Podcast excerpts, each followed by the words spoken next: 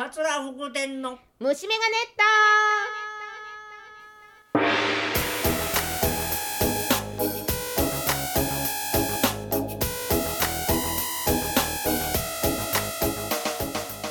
皆さん明けましておめでとうございます2023年でございますよ毎年開けるんですね不思議ですこのわ1月の放送、通算で31回目になりましてはい、今年もよろしくお願いします。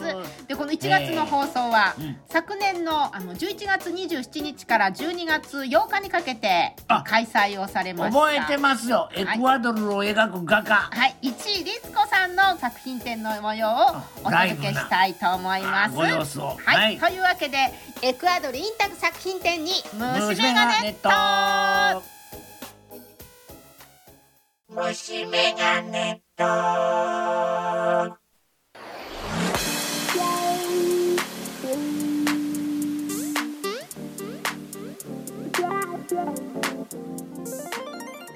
あの昨年の7月と8月の放送に出演をしていただきました、1位律子さん。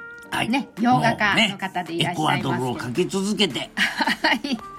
あのこのエクアドルのインタグ地方っていうのは、本当に自然豊かなそうなんですね。ね緑がもう溢れている。なんかもうお話聞いてるだけでねこうなんか生命が若やぐという感じがする、ええ。そんな雰囲気ですね、はい。で絵もそんなような絵なんですそうね。なんですよ。もう情熱的な絵。ね、もう一位さんご自身もすごくフはい。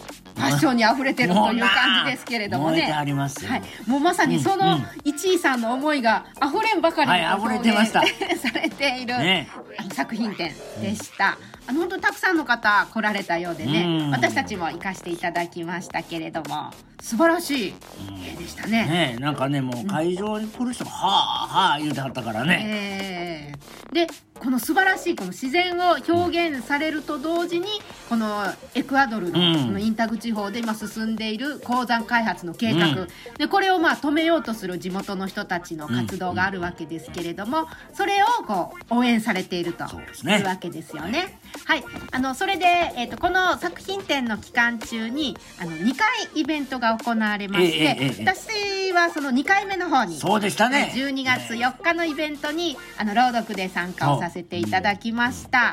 この日はですねはい。現地そのエクアドルからビデオメッセージが届いていましたね,、はい。そのまあ様子ねダイジェストですけれどもお届けしたいと思います。私はカルロス・ソリージャです。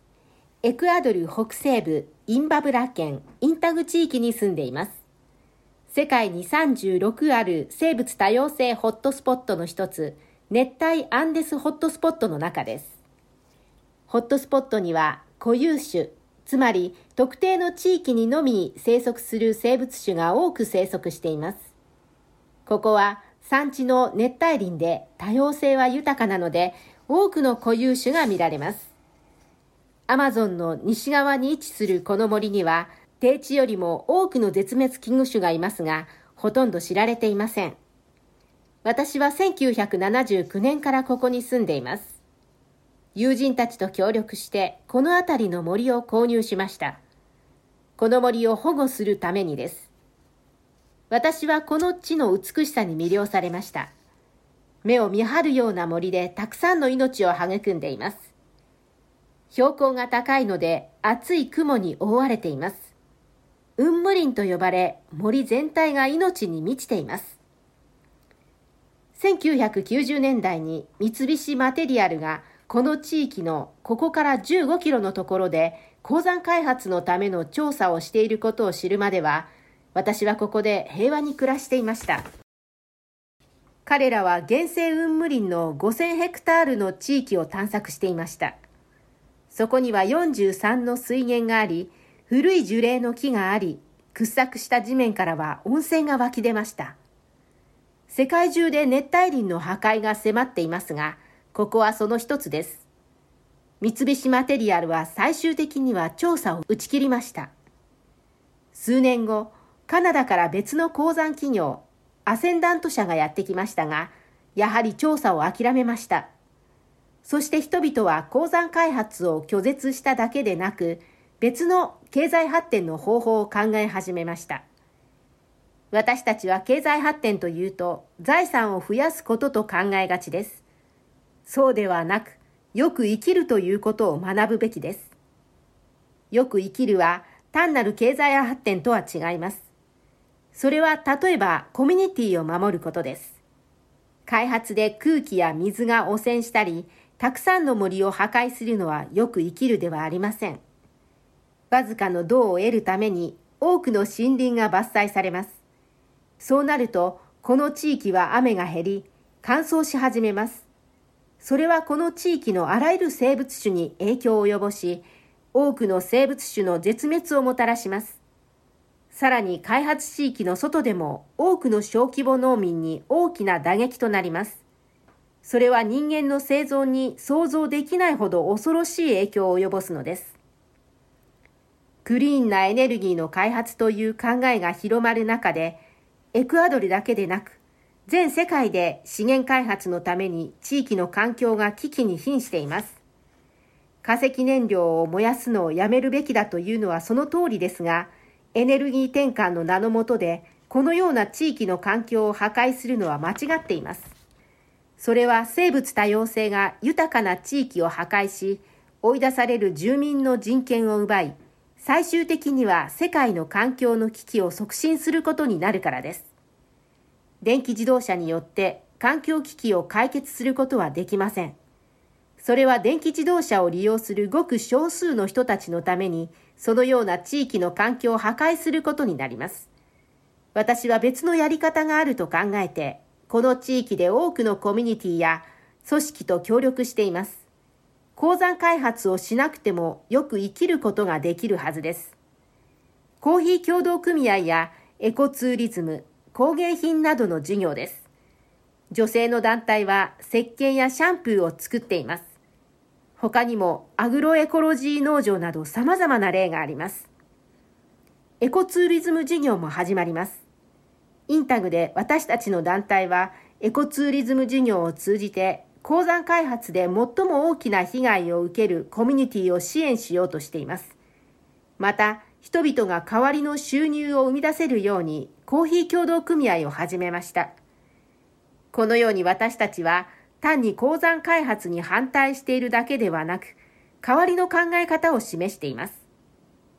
この美しい風景を壊すことなく、よく生きる手段をコミュニティの人たちに示しています。私たちの戦いは世界の人々に一つのモデルを示しているのです。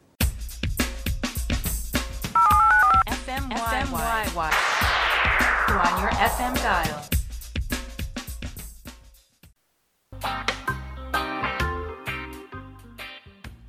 あの続いてはですね、うん、その一位さんの講演でしたね。はい。はい。インタグ鉱山開発森の守り手たちと出会ってというタイトルでものすごくこう身近な人との出会いの中からね、うんえー、こう自然を守ろうという気持ちになってこられたことよう分かりましたね。ねえねえ地球の反対側の出来事なんですけれども、日本の私たちの暮らしともすごく密接に関係する問題でした。まあ詳しい内容はね、このぜひその7月8月ね去年の私たちのねあの虫眼鏡ネットの放送を聞いていただきたいと思うんですけれども、まあそれをこうさらに深掘りするようなお話でした。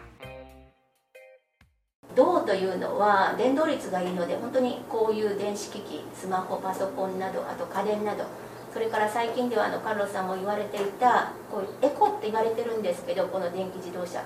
実はあの銅だけでも通常の車の4倍くらいの鉱物あの銅を使用します他にもさまざまなレアメタルなど非常に環境破壊の大きいという実態があります。そのために銅などの鉱物はどんどん需要が高まっています。そしてその鉱物を得るために先ほどの豊かなクリムリンの森ここでジュリマグアプロジェクトというプロジェクトがあの強行されようとしています。この1位さんの絵なんですけれどもね、ええ、実はあの購入することができます。そうですよ、ええ、一家に1枚。1位さんの絵。を。これがねほんまに、いい絵ですよ、大きな絵もあるし小さな絵もある。あの1位さんの、ホームページございましてそちらから申し込みできますのでねぜひご覧いただきたいと思います。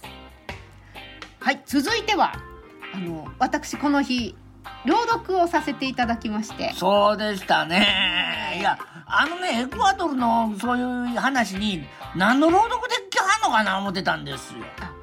宮沢賢治の作品をそうでした読なませていただいたんですけれどもまずはちょっとね聞いていただきましょうか。タイトルはタイトルは？はいタイトルは「おいの森とざる森盗人森。そばの話しちゃうで」小祝農場の北に黒い松の森が4つあります。一番南がおいの森でその次がざる森。次は黒坂森。北の外れはムスト森です。ずっと昔岩手山が何遍も噴火しました。その灰でそこらはすっかりうずまりました。噴火がやっと静まると野原や丘には穂のある草や穂のない草が南の方からだんだん生えてとうとうそこらいっぱいになりそれから柏や松も生え出ししまいに今の4つの森ができました。けれども森にはまだ名前もなくめいめい勝手に「俺は俺だ」と思っているだけでした。まあちょっとね触りうんでしたけれども、うん。お聞きいただきました。なんと森といっても森そばの話ではなくて やっぱり森につながっていましたね。ああそうなんです。あのねずいぶんね何を読ませてもらおうかなと思って悩んだんですけれども、まあ私宮沢賢治のね中心に私読ませてもらってるので、やっぱ賢治の作品の中からがいいかなと思って探したんですけれども、実はこれ小祝農場明治の終わりぐらいにね、はいはい。開発されるんですけれどもこの森の中で農地開発をする時のお話なんですよね。自然の中に自分たちが入ってくる時に、ええ。ああやって森や山にお伺い立てるんですね。そうなんです。だからまあ開発をするんだけれども、うんうん。そのなんていうのかね自然を征服するとかそういうのじゃないんですよね、うん。収奪するとかあの森とともにこう共存していく。あねここに畑起こしてもいいかとか家建ててもいいかっていうふうに。あ尋ねる。尋ねていくんですよね。で森は森で「よーし」とか「いいぞ」とかって言うんですよ。この対話が面白いなと思って。なるほどな。でいろんなトラブルもうんあるあるあるんですけれども、だけれどもお互いがなんかこう妥協するというかね、それがこのエクアドルの場合は、うん、お互いが対話じゃなくて強引に言ってるわけですよね。そうそうそうそうそう。あ何かこう森を壊していく、うんうんうん自分たちのあの必要性にのために。征服していく、ね、征服していくっていうような、検事の方では違うんですね、そうそうそう。なんか贈り物をしたりとか。うんその贈り物欲しいからちょっといたずらとかねうん。森もすしたりとかするんですけれども、うん。そういう中でだだからといってもう森けしからんみたいな感じで人がこう怒っていったりとかいうのもないんですよね。あ森はこんなことしてほしかったのかなとか、でうん。森は森でこういうふうにしてほしいなみたいな、うんそのなんか対話がねうん。面白いなと思って。やっぱり私たちやっぱり森の恵みをいただいてあの生活をしているわけですけれどもうんそういうこう姿勢がすごくこのお話の中には出てるかなと思って選ばせてもらいました。やっぱり人類はそういうふうにして地球と付き合わんとほんまあかんねやろねねえなんかこう凝縮されてるなっていうふうに思ったんですね。はい、こんな形で私もまあうん今年も朗読いろいろやっていきたいと思いますので、はい、よろしくお願いいたします。星メガネ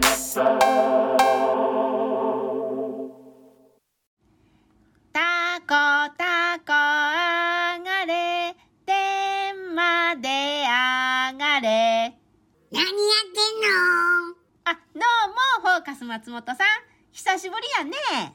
何が久しぶりやね。うん、去年は半年ぐらい読んでくれてないねんだ。えー、なんや、タコに自分の顔描いてんのか？そうなんです。ええでしょ？何よ？わしも自分の顔を描いたこの、フォーカスだこというのあげとんねや、見てみ。えー、そんなん作ったんですか？これでな、去年読んでくれへんかった恨みを話そう思ってな、え、いい糸に仕掛けつけたね。これで、糸切ったろ。ほれほれほれほれ、ギリギリギリギリギリギリ、これほれギリギリギリ、これ切ったろ切ったろ切ったろ。あーもうやめてやめて。もうこんといてよ。何を言うてギリギリギリ切ったろ切ったろ。絡まるやんかもう離れて何を言うてんねん、からまた、あら、あら、もつ、あら、もつ、もつ、もつれた、もつれたな。もつれたらしゃあないな、これ。うん。また今年もよろしくお願いします。ええ今年も虫眼鏡ネットはいよろしくお願いします